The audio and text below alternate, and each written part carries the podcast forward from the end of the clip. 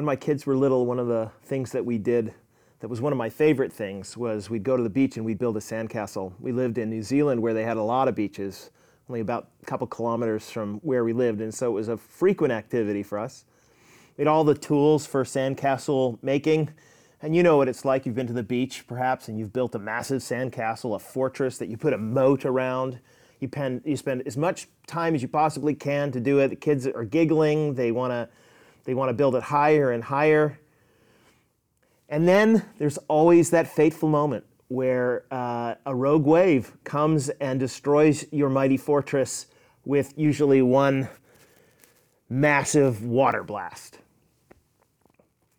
your kids probably start crying a little bit or they're frustrated because they're thinking to themselves, we put so much time and energy in there, and dad, why didn't we build it further up on the beach? And you know, of course, that there wasn't wet sand there, but you don't want to explain that to the kids. Anyway, it's usually turns out to be more of a mess than you thought when you started.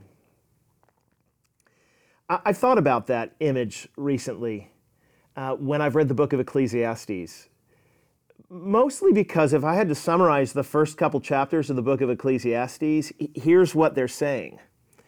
The projects we put our energy to rarely turn out how we want them to or expect them to. The stuff that we spend so much time doing and investing in usually doesn't fulfill what we expect it to fulfill. Um, and if you think about that, actually, the kinds of happinesses that we try to get from our activities on earth, it, it really is our experience. I mean, Ecclesiastes is not lying, uh, lying about that. It's telling very much the bald truth. The, the teacher, or as he's called in Hebrew, Kohelet, really hits the nail on the head, at least when it comes to our experience. I remember my son, when he was uh, quite little, we bought him a, a mechanical dinosaur that uh, he saw on, on an on, on, on the ads between, um, between the shows that he was watching on TV, and he begged and begged and begged for it, as he tends to beg. And uh, we got it for Christmas. I was so excited. It was like the biggest box. We opened it up, it moved its head up and down, and it roared in a, a, a mechanical electronic roar, and he was done with it in about five minutes. He's kind of shrugged and, and, walked away. I think he played, played with it one more time uh, last week, but just kidding, it wasn't last week. But you know, you've had that experience as well. You expect something to be really great, and then you get it, and it, it just moves its head up and down and, and makes a mechanical roar, and you're kind of bored with it. Even the stuff that we say about our lives, we want to change the world, we say. Think about the people in the last little while who've tried to change the world. I remember Barack Obama became president of the United States, right? The first African American president it was amazing to have that happen. And then, of course, he tried to inst- institute a whole bunch of laws and ideas, um, you know, in, uh, national health care in the United States. And then the moment that Donald Trump came along, he erased all the stuff that, that Obama did, like in the first few days. And then, of course, uh, Joe Biden now is is in office in the states, and he's erased everything Trump did. And I'm sure that the next person will return the favor to Biden, and on and on and on we go. So, did they change the world? I guess for a few minutes. But that's the way life is. It's really fleeting. You can give your energy to, to something, and it, the next guy who comes in, the next girl who comes in, they do it a completely different way. And then you say, What was the point in all of that? What was the point in all of the energy? Why in the world we spend so much time building this sandcastle when the wave comes along and wipes it out? It all seems just so futile. It's like chasing after the wind. And those are the words that Kohelet uses, right? Those are the words that the book of Ecclesiastes uses to describe life on this earth. And so the question that comes up in our minds is how then should we live? You know, with the knowledge that that's actually the way things function, how then do we live in a world of futility? How should we view the stuff we buy, the comforts we try to gain? How do we view our work, our world changing adventures? Well, um, Ecclesiastes chapter 3 is trying to answer that question. Ecclesiastes 3, verses 1 to 14. And in this passage, uh, I want to separate it into three parts so we can study it together. First, uh, we're going to talk about our experience. And second, we're going to talk about our frustration. And, and finally, we're going to talk about our response or how is that we should live in light of that frustration. So, our experience, our frustration, our response. Here's the first of those our experience in verses 1 to 8 of Ecclesiastes chapter 3. You will recognize the language in this passage if you ever listen to old music. So here it is There is a time for everything and a season for every activity under the heavens. To everything, turn, turn, turn. Right? That's a song from the Byrds way, way long ago. I think it's been redone by lots of other people, but who cares? The Byrds were the first ones to do it. There's a time for everything and a season for every activity under the heavens. There are certain words there that we want to look at and kind of investigate a bit. That word time is actually in Hebrew a word that means appointed time. It, actually refers often to appointments that are made in, you know, in the scriptures. Hey, I'm going to see you here tomorrow at this particular time. That's our appointment together. The dentist gives you an appointment. What's interesting about the word here in this context is that it, it is an appointed time, meaning that the time has been given to you. You, you didn't choose it. When I became a Canadian citizen, I remember uh, that my appointment for when I was supposed to take my oath was very different than uh, a normal dentist appointment where they, you, you, know, you haggle back and forth between whether it's going to happen in, you know, January or February 3rd or whatever it is. When the government tells you that you're going to come and take your oath as a Canadian citizen, and they're going to give you the Charter of Rights, and they're going to do all the stuff and give you a little Canadian, you know, flag pin. They say you're going to be here at one o'clock on this particular day. That is your appointed time, and you don't have any control over it. You have to clear your schedule. You have to make sure you're there at that particular time. That, that's the idea here. This is, an, this is an appointed time. And we understand, of course, that the person appointing the time is, is ultimately God. That's what Kohelet is actually saying. There, there is a, an appointed time for everything. And by everything, he means everything. In fact, uh, the, the poem that follows in verses 2 to 8 is really interesting because it's structured as basic, seven uh, verses with 14 couplets. So the, the number seven is the one I want you to focus on. Uh, it's Hebrew poetry. There, there are 14 comparisons that are made, but they're done together in seven couplets. And this, the, the number seven in Hebrew is, a, is the perfect number. And there's a reason that the author does that. The reason that Kohelet actually tell, does this poem as a seven. And uh, it's because he's trying to say that, listen, this is, this is a description of the complete life, the fullness of our experience on the earth. He's trying not to leave anything out. There's an appointed time for everything, all the experiences you and I have under the heavens. And that phrase is a reference to life on, life on earth. Some people, when they hear that uh, under the heavens, who some interpreters, when they come to the book of Ecclesiastes, they say, well, this is Kohelet, this is the teacher saying, this is what life is like when you don't have any faith in God. I got to tell you, I don't think that's the case. I don't think that's the case at all. I don't think under the heavens means that. I actually think that what it means is that this is the life for everybody on earth, whether you're somebody of faith or somebody not of faith. What kind of life do you experience on this side of eternity? And Kohelet describes it. It's a frustrating one. In fact, here's the way he describes the experience. Verse 2, he says, There's a, a, a time to be born and a time to die. There's a time to plant and a time to uproot. We, we don't choose when we're born or when, when we die. It's chosen for us, right? It, it, it's a time that's appointed for us. And you've had those experiences, I'm sure. I hope not the experience of death yet, but you have friends and family who have experienced death You've seen people who've, who've died just after you've seen them. I, I remember um, hearing about a, a, a man. Uh, he's from another church. Uh, my, a friend of mine who's a pastor, he just told me about it um, a few months ago. He said, Look, there's a guy in our church. He showed up to the hospital. He had a headache. That's it. He had a little small, headache and he could, couldn't see stuff really well. But he showed up at the hospital. They did some tests on him They called him back the next day because some of the results from the test came in. And they said, You need to come down to the hospital right away. So he gets down there, and they sit him down in a room, and they say, um, I don't know how to tell you this, but you have, you have a brain tumor that we can't operate on, and you probably have a, de- a few days to live. All that from a headache and a little bit of vision problem. And seriously, in t- two, three days, he, he, was, he was dead. It was so sudden. Guy didn't wake up one morning and think to himself, well, today's the day I'm going to die. Death comes upon us. It, it is a time that is appointed for us. And similarly, birth is a time that is appointed for us. Uh, one of the most shocking times in my life that I was woken up at 3 a.m. was with my wife uh, yelling loudly that, that the bed was all wet, the bed was all wet, the bed was all wet. And of course, I looked around thinking, did I, did I do that? And um, it, I didn't. But she, after being pregnant for nine months, had her water had broke, and I was like one of those chickens with, with its head cut off, running around trying to throw clothes in the bag, you know, because you see that on TV all the time that you're supposed to panic. And she's like, just settle down. We got time. We have time. No, we don't.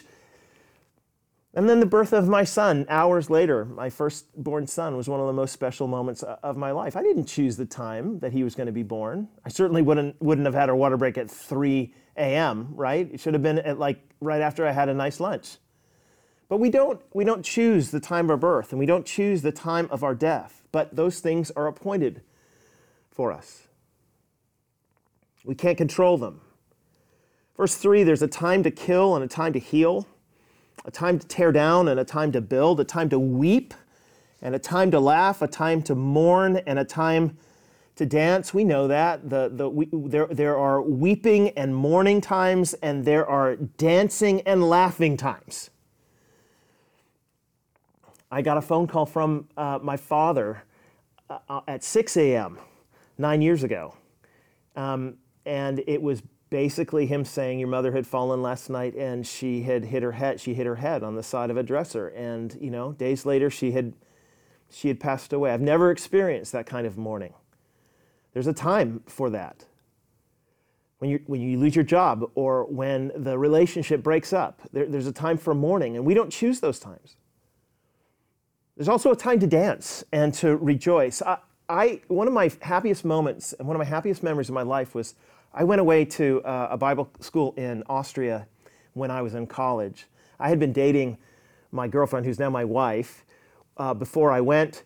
She broke up with me while I was there because she said she wanted more space. I was in Austria anyway, that's a little bit weird.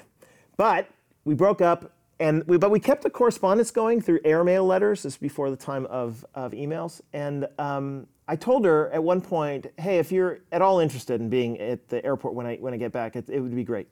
But don't, seriously, don't worry about it. Um, I know that we're not, you know, seeing each other and stuff like that. And so I was unsure as to whether she was going to be there when I came off the jetway. Um, and this is back in the days where you could go to the gate, right? Before 9 11, you go to the gate and uh, you could welcome the people back from um, from their holiday or from their from their trip overseas. And uh, I, I, I got off the jetway. I saw my parents. I saw a couple friends.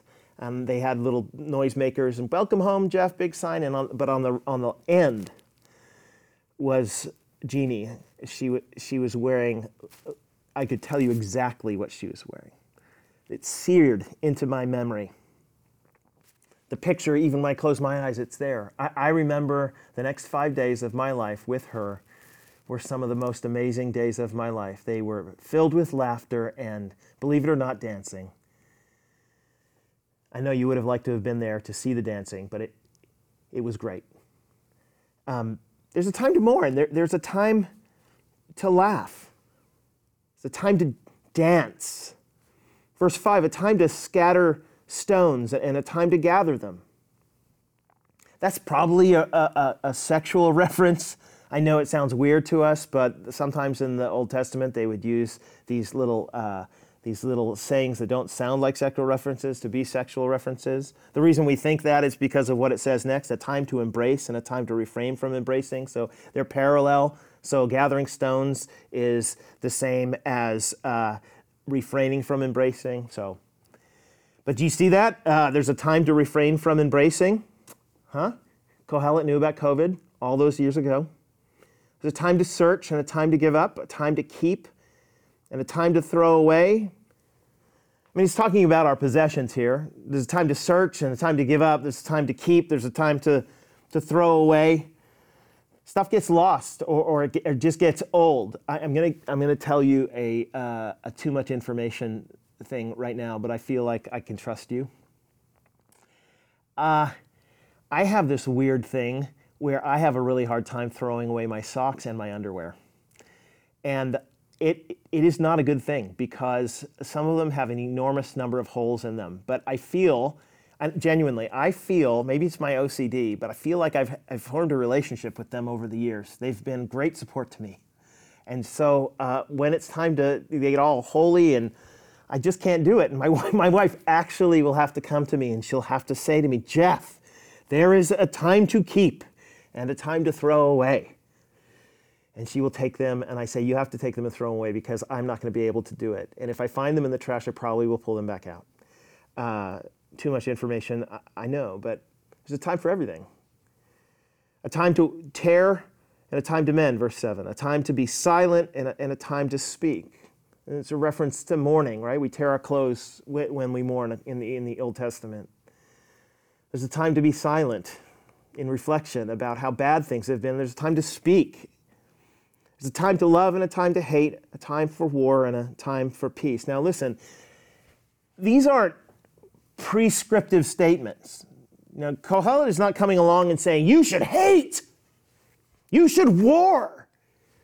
He's just trying to describe life on earth, and he's trying to say, man, it is filled with the ups and downs, with the joys and with the sorrows. That's what life is like under the heavens. We can't control when we experience these things, and we can, can't control the fact that we experience these things. God has established moments for all of this and everything in between under the heavens. We have a habit, though, as people, as our common humanity. One of, one of the things that's similar between all of us is that we have a habit of wanting to control the uncontrollable future. There's a book, in fact, that's, that has come out years, a few years ago, in fact, and uh, you know Oprah has made a big deal about it, and a, a number of others have. They've made movies about it now. It, the book was called The Secret, the principle of the secret is, is basically if you say into the universe enough positive things, those positive things will come true.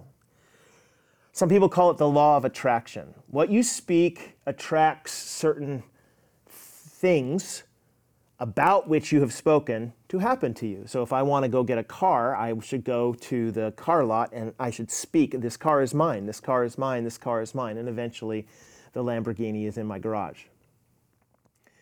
Um, lots of testimonies from lots of people saying that this has basically changed their lives. But the principle behind it is look, you don't have to wait for the world to affect you. You can affect the universe by just speaking positively and embracing the law of attraction. You can control it all. You don't need to be under someone else's appointed time. You can appoint the times.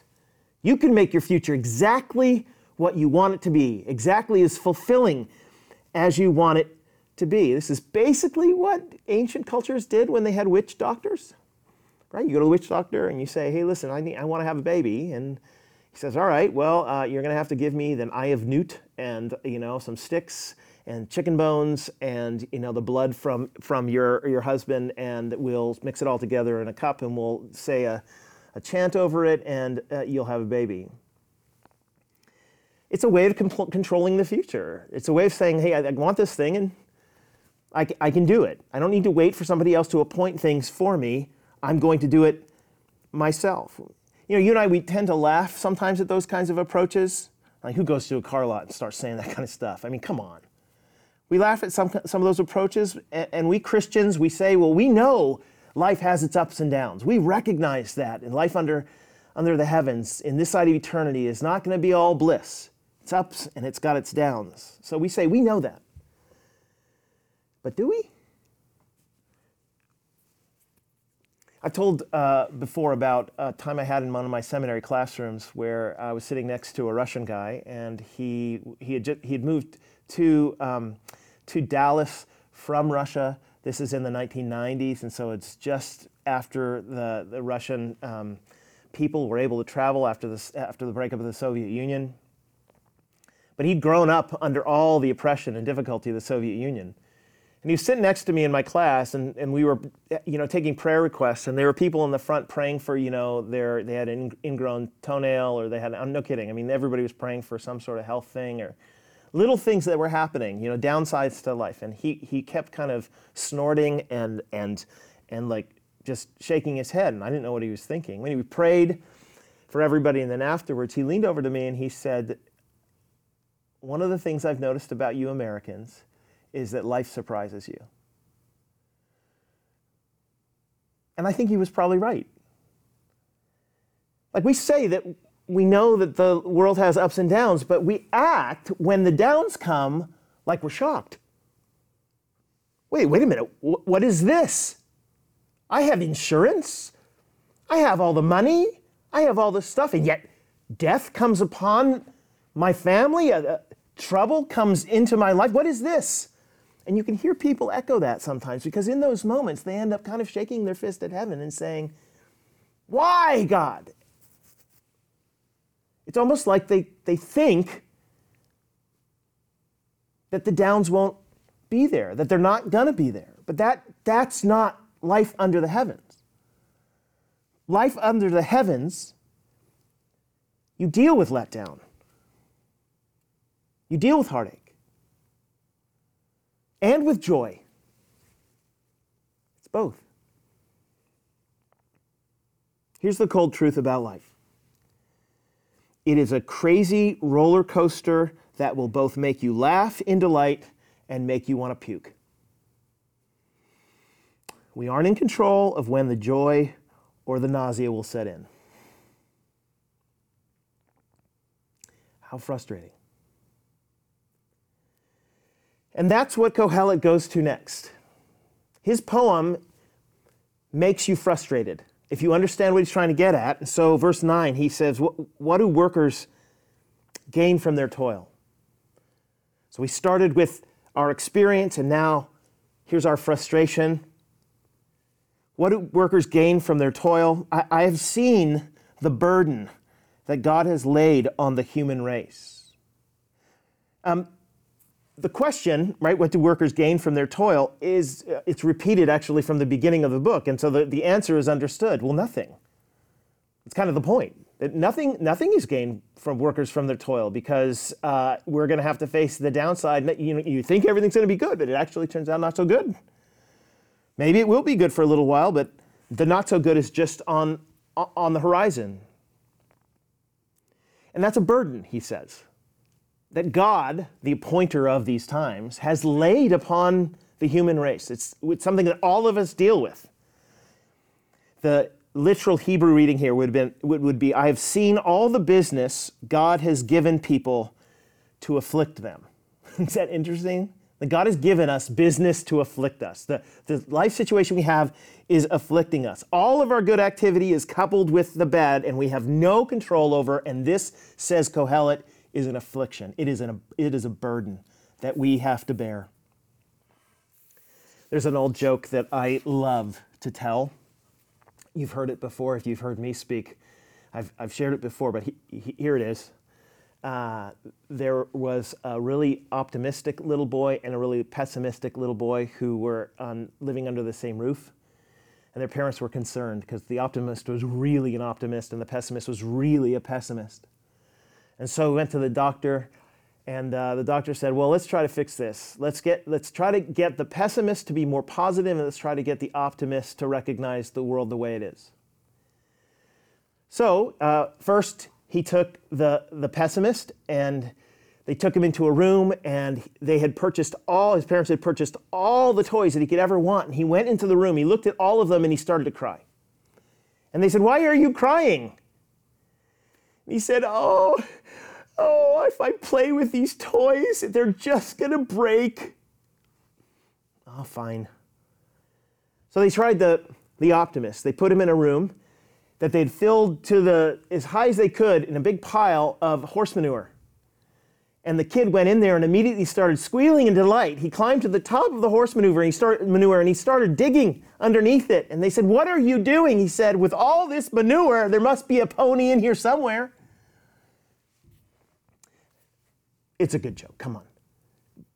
But I actually identify more with the, the pessimist.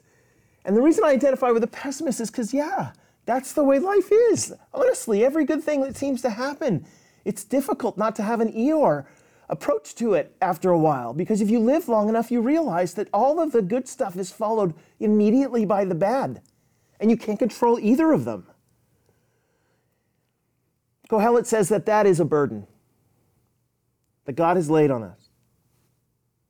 Verse 11, he kind of describes the burden a little more, more. He said, He has made, God has made everything beautiful in its time. He, he's also said eternity in the human heart, yet no one can fathom what God has done from beginning to end. That word beautiful, that, that God has made everything beautiful in its time. The, the, the better translation would be God, God makes everything fit beautifully or everything appropriate for its time, that it fits together like a puzzle piece everything, all the ups and all the downs, somehow work together in God's mind to make a beautiful story that He is writing. But He's put eternity in the human heart. And what that means is that we know that there is an eternal purpose to it all. We, like we recognize that even though we're under this frustration, we know that there's a purpose to it all. The problem is in the third line. No one can fathom what God has done from beginning to end. We just don't see the whole picture. We know that there's a purpose. Our hearts scream out to a, to a perfection of the plan, but we don't have any idea how it all works together. And that's a burden. Um, I'm being filmed right now, of course, in the downstairs of our church. If you could look around me, you'd see that uh, it's not as clean as what the screen makes it look like. We tried to eliminate all sorts of stuff. I have a table down here with water on it. One of the things I've noticed as we've been in this COVID time is that I've been involved in lots of these kind of filming things. Um, we film different parts of our services at different times. And sometimes I've been a part of the, the individual pieces like this. I have no idea how in the world this is going to fit together with the rest of the service. I just don't. Sometimes I'm worried about it. Sometimes when I do announcements or, or when I've done a little short video, I go in front of the camera, I talk for two minutes, and then they take it away. I find it frustrating because I don't know how it's going to work out. I don't know what it's going to look like. But I'm always impressed. I'm always impressed at the end, not with the my contribution to it, but with the ability of the people who are doing the filming, the artists, to put it together in a comprehensive whole that makes it all fit. And when I see that, I immediately think, right, there is a purpose in all of this. I didn't know what it was, and I found that frustrating. That's what, that's what Kohelet is saying. Your and my parts are just little pieces when I say parts, in our lives are just little pieces of a grand story that God is telling, and only He knows the beginning and the end of the story. And we're just supposed to do our part. He's the one who puts it, puts it together and makes it fit beautifully in its time. But we get frustrated with that. Of course, we get frustrated with that, with that burden. There's a columnist, in fact, in Florida a number of years ago who was advocating suing God for negligence because he couldn't see how the world fit together. And he was thought this it was ridiculous.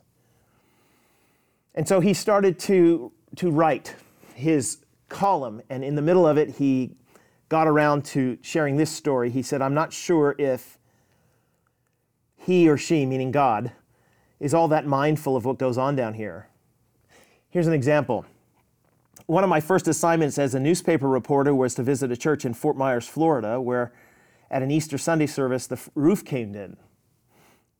Most of the congregation escaped serious injury, but the church was destroyed, and the only thing left standing was a statue of Joseph, the Virgin Mary's husband.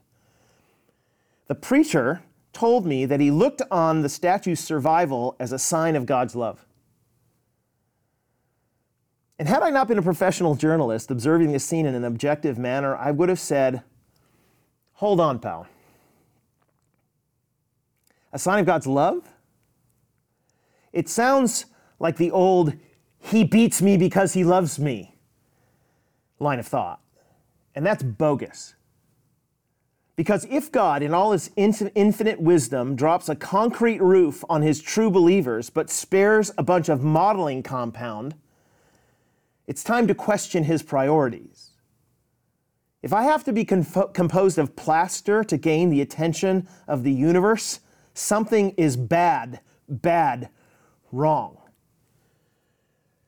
And those of us who are Christians, we listen to that and go, oh, come on, that's, that's too brash, that's too harsh. But I got to tell you, whether you're Christian or you're not, you, you feel that, don't you? Like the stuff that happens in the world doesn't seem to make, make sense. We know that there's a meaning in it all. We just can't see it. And that's our frustration. Finally, then, our response. How do we live in, in, the, in the not knowing?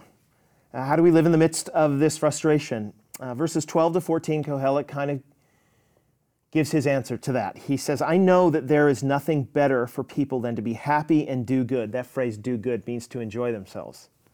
I know that there's nothing better for people to be happy and to enjoy themselves while they live that each of them may eat and drink and find satisfaction in all their toil. This is the gift of God. So, look, one of the two responses that he's going to mention is right there. That this is the gift of God, that finding happiness and enjoyment in our work and life, even as we don't know the massive purpose and how it all fits beautifully together, that is how we ought to respond. Which is a little bit surprising because if you know anything about the history of the, of the church, um, you, will know that there was a period of time where the answer to how should we then live was a bunch of monks going out into the wilderness and living in caves and saying, I don't want to have anything at all, life of simplicity. And that's great for them. But Kohelet is coming along and saying, look, here's what you need to do. You need to accept the ups and downs of life and accept the frustration of not knowing exactly how each moment fits into God's greater plan. Accept those things as being true and real. And then recognize and delight in all your joys as a gift from God. Let me, I'm going to say that again. I wrote it specifically accept the ups and downs of life and accept the frustration of not knowing exactly how each moment fits into God's greater plan, and then recognize and delight in all your joys as gifts from God. When I was working in, in um, the farming community of eastern Washington state called Colfax, I used to drive to church uh, out every day. It, it, it took me about 15, 20 minutes to get to the church out in the middle of a wheat field from the town that I lived in. And I would go by all of these different fields. Some of them had cows in them, and others were just being, you know, growing wheat and stuff. And I, there was a, one section that had all these cows in it. And I remember riding by or driving by this one section and seeing the same cow every day, and he was doing the same thing. He was fenced in, barbed wire fence, and he was reaching his head through the barbed wire fence trying to eat the grass that was growing up out of the ditch. He couldn't reach it. He wanted so desperately to eat the grass that was growing up out of the ditch that he had like scrapes and he was bleeding on his neck because he was constantly trying to reach for it. What I thought was remarkable is in the middle of the field was grass that was way greener and way nicer than the stuff in the ditch. He just didn't realize that he had it. I think that that's the state of human existence. I think that you and I are so constantly trying to understand how everything fits together and we want to reach and know it and it scrapes our necks up. How frustrating. I want to know, I want to know, I want to know. When actually the farmer's given you all sorts of great stuff to rejoice in. And maybe, just maybe, the place of you and I cows is not to try to strain forward and try to put together the whole puzzle, which is only God's knowledge, but instead, maybe our place is to turn around and to look and enjoy the grass.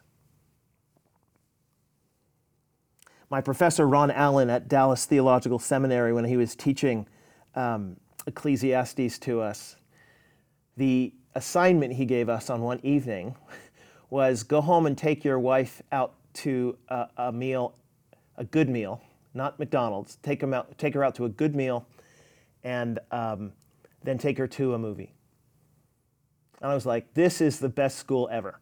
And you are the best teacher ever. At the time, I didn't totally understand, like, why, why are you asking us to do that as we were studying Ecclesiastes? And now I do. What he was trying to say is look, you know, seminary is hard. You guys are worried about your future and how your lives are going to fit together for the purpose of God. But what Kohelet is saying is let God worry about that. I know you don't get it. That's life on this earth. There are appointed times for everything. But you worry about the great joys that are around you. You worry about the fact that you, you live in a city that has movie theaters just down the street, and Dallas has got some of the best Tex Mex going. And so you rejoice in the things, rejoice in the grass in your field, basically. I was on trial once in my life, like an actual court trial. I'll explain it to you sometime later. I remember sitting there in the courtroom and I was so frustrated that God had put me in this situation. I did not know why. I was innocent. I thought, you know, everything was going anyway. The jury was out deliberating about whether I, I was guilty or innocent. And I was sitting next to a friend named Eric. He had his arm around me. And something came over me in that moment. I looked around and I realized that all this time I had been trying to figure out what God was doing in all this. And I was so frustrated and angry at him. And I realized it's not for me to know it. And I looked at my friend Eric and I realized that he had taken an entire day off of work and so that he could spend the time with me here. Uh, my pastor, Hutch, was sitting across the room praying for me. My family was there. I got this overwhelming sense of joy and the people around me and, and the things that I didn't realize. And I came to the conclusion that, okay, God, listen, I don't know what's going to happen here, but ultimately I'm yours, and I'm going to leave that in your hands, and I'm, I'm going to rejoice in the things that you've given because they're gifts. I was let off. Of course, I'm here. I remember going to dinner after that. We went to Red Robin. Ah, Red Robin's a pretty good um, a pretty good burger stand. But that night, was the best food in the world. I've never had a better burger. And I think it was because I was just focusing on, on, on the eating and the friends and the family and all the joys that God had placed in my life. And I was focusing on them because I was freed, freed from the frustration, and let Him just be Him.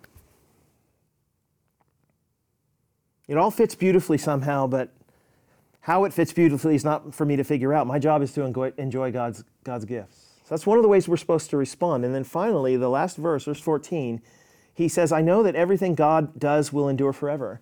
Nothing can be added to it and nothing taken away from it.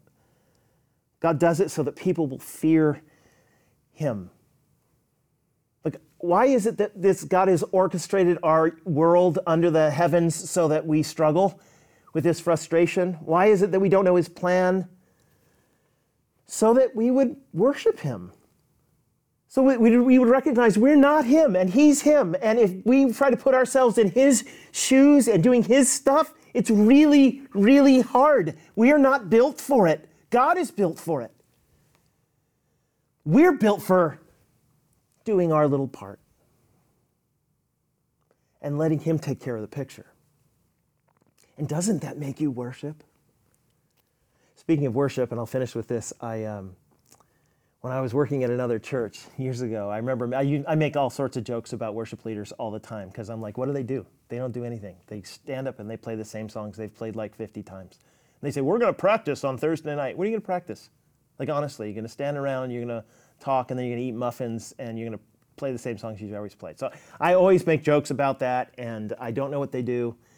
Um, when I was in, in New Zealand, I, at, at my church, I used to make these jokes at our, our pastoral meeting and finally, our, our lead pastor, um, I was the teaching pastor there, he said, Okay, Jeff, if you think it's so easy, because my friend Paul, who was our, one of our worship guys, was, was shaking his head and trying to fight back with my, my, my, my sarcastic critiques. The lead pastor, Donald, he said, uh, Fine, Jeff, you're going to lead worship this weekend. I said, Well, whatever. And he goes, No, no, seriously, you're going to lead worship this weekend. And I did. And it was awful. Oh, my word. Oh my word. It was so very, very bad. I could never figure out when to come in for this to the song. They would play the, the intro over and over again, and then they'd pause really long, and I'd, I'd nod and go, okay. And then you don't know what to do with your hands half the time because I don't I didn't play the guitar. It was kind of standing up there. And I realized at that moment why all these old worship guys would do this all the time, and we make fun of them. But I'm like, what do you do with your hands? I don't know what to do with them. The whole thing was a gong show. After the service, uh, a couple of the people from the church came up to me, put their hands on my shoulder, and said, Jeff, you probably should stick to preaching. That was their way. And I was like, absolutely. Anyway, the next week, our pastor's meeting, the subject was Jeff and his worship leading. And let's do a review. And they spent a long time doing a review and making fun of me and my inability to do that. But you know what? I walked away with it. I, I walked away with a, a deep appreciation for a fear for what our worship guy did. And that's really what God has done. He said, Look, you're not in a position to question or to put things together the way I do. If you had to do it Bruce Almighty like, you'd realize that only I'm the one who can put it together. And when you try to step into my shoes and do the things that only I'm good at, no wonder you break down. So, what should you do? Turn around, stop scraping your neck, and enjoy all that grass. And worship the God who gave it. For he alone is the King eternal. Let me pray for us. Father, I'm thankful for your grace. Uh, I'm, I'm thankful, Father, for the frustration you've placed us in on this side of heaven. It makes us long for uh, a new world. It makes us want to worship you for your brilliance and your wisdom. And it also frees us to live our lives in a more simple, straightforward, in the moment. What have you for me today? What are the gifts that you've given me today in my work and in my relationships, Father. And I pray that you would help us to see that that's our place. Thank you for this book, for Ecclesiastes, for Kohelet and his wisdom, we pray. In Jesus' name, amen.